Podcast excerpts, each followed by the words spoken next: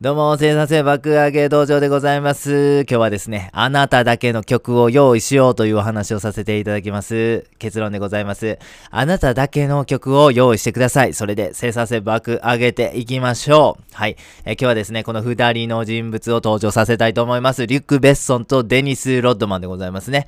リュック・ベッソンは言わずと知れた大映画監督でございます。グランブルーであったり、レオンであったり、本当に名作を作ってる監督さんでございます。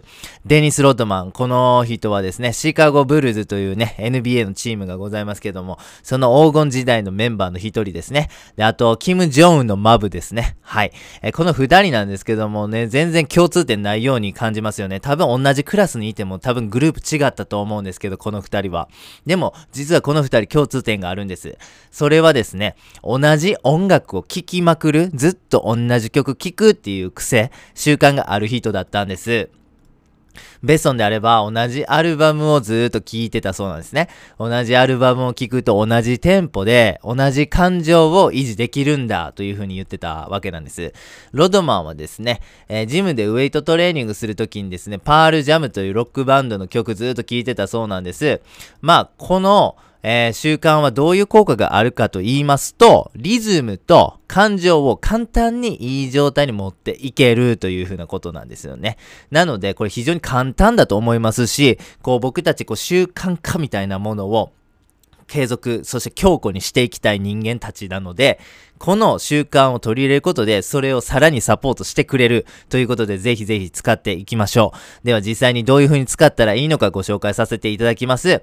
3つ考えさせていただきました。1つ目は、朝は同じ曲を聴いて始めるということ。2つ目は、作業中の曲を決めるということ。そして3つ目は、寝る前の曲を決めるということでございます。1つ目の、朝は同じ曲を聴いて始めるってどういうことかと申しますと、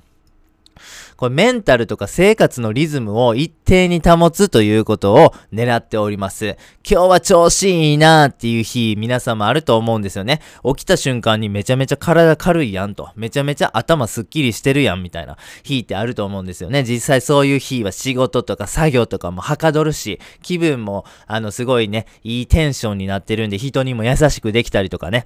あのー、ジョークもたくさん出たりとか、なんかすごいいい日ってありますよね。片やこう体調が悪かったりして、今日はなんか何をやってもやる気が出えへんな、みたいな日もあると思うんです。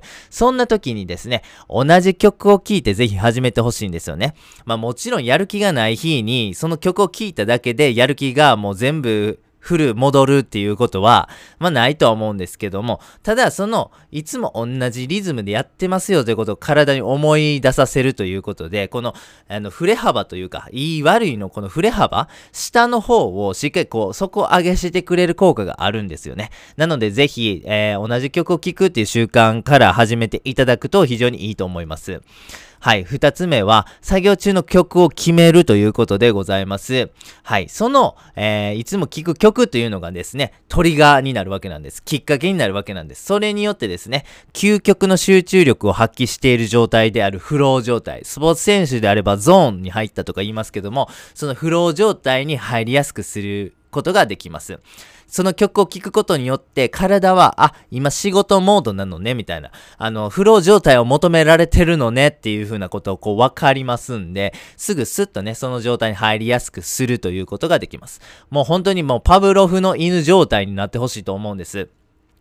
あの、何かを聞いたらもう、条件反射的にこうなってしまうみたいなことがパブロフの犬なんですけども、その曲を聴くことによってもフローに入りやすくなるみたいなね、そのパブロフの犬状態になっちゃってください。はい。で、ホワイトノイズも合わせておすすめでございます。ま、もちろん曲っていうのはいいんですけども、この自然音例えば滝が落ちる音とか、川のせせらぎとか、滝木の音みたいな、こう自然音で、えー、この、えー、トリガーにしてしまうというのも非常におすすめでございます。ホワイトノイズがすごいいいですよ、みたいなことをこう紹介した、えー、ものもございますんで、概要欄ちょっと見ていただければというふうに思っております。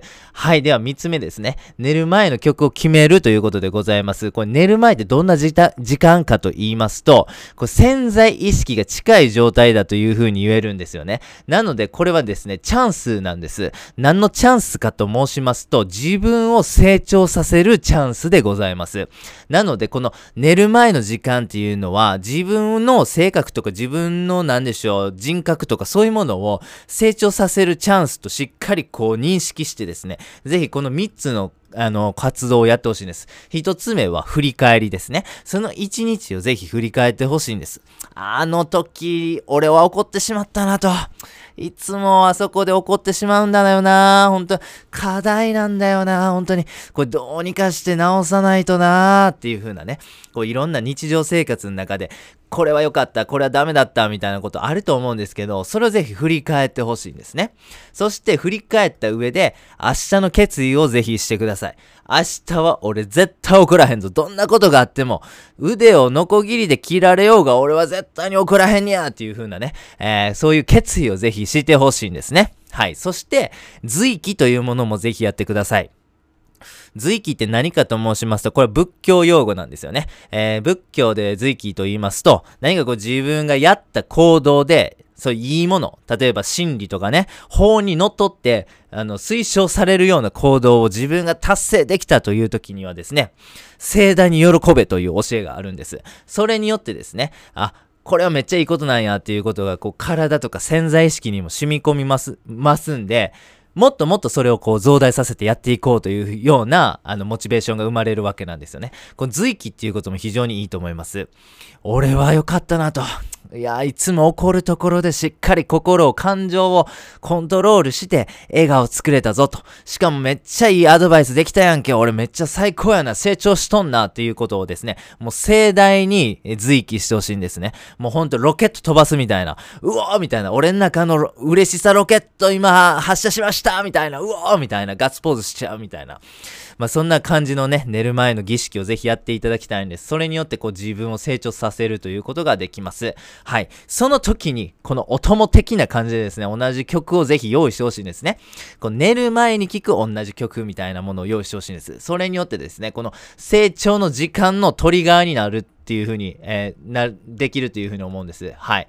それによってですね、その曲を聴いたらもう一日の最後の儀式始まるんだぞという風なことを、え、体にですね、染み込ませることができて習慣化しやすく、そして自分というものを成長できるというようなね、え、ことが簡単にできると思いますので、ぜひぜひやってみてください。では最後にやってみようのコーナーでございます。はい。リュック・ベッソンさん、そしてデニス・ロドマンさん。彼らは同じ曲を聴くという共通点がございます。リズムと感情を簡単にいい状態に持っていけるというのがその効果でございます。